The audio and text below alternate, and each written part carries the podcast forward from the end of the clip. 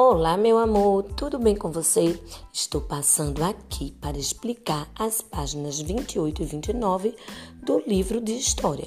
Na página 28 você encontrará uma história em quadrinhos do Cascão da turma da Mônica.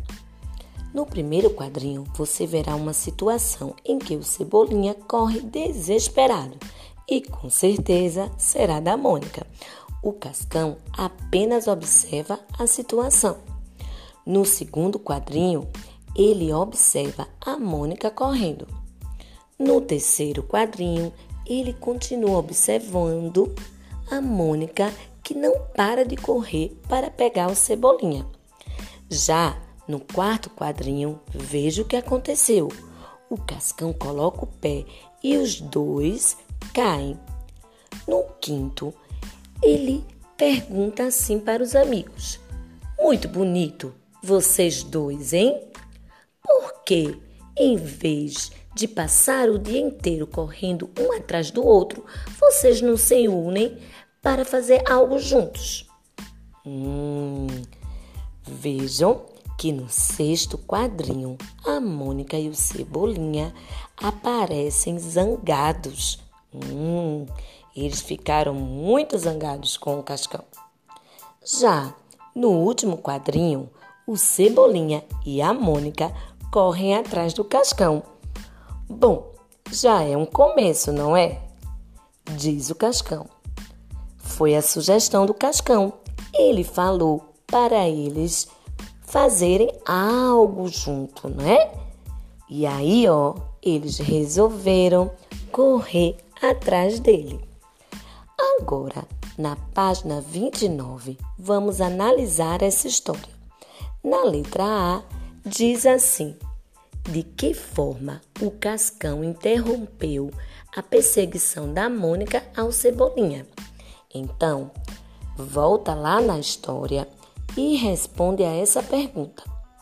Na letra B, diz assim: Qual foi a intenção do Cascão ao sugerir que a Mônica e o Cebolinha fizessem algo juntos?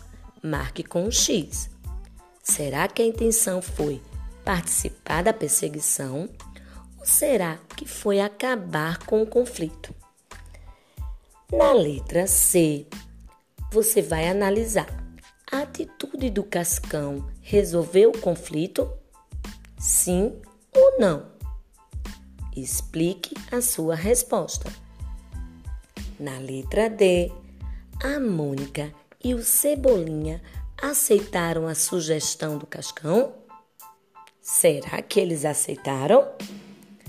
E na letra E, você irá pegar uma folha e criar um final diferente para a história. Capricha aí, usa toda a sua criatividade. No final dessa página, diz assim: vamos falar sobre convivência Conviver é se relacionar com outras pessoas, como familiares, amigos, colegas, vizinhos, professores, etc. Viver com os outros pode ser bem prazeroso, mas também difícil. Por isso é importante ouvir o companheiro, entender e respeitar suas necessidades. Assim, criamos um ambiente de harmonia e de respeito às diferenças.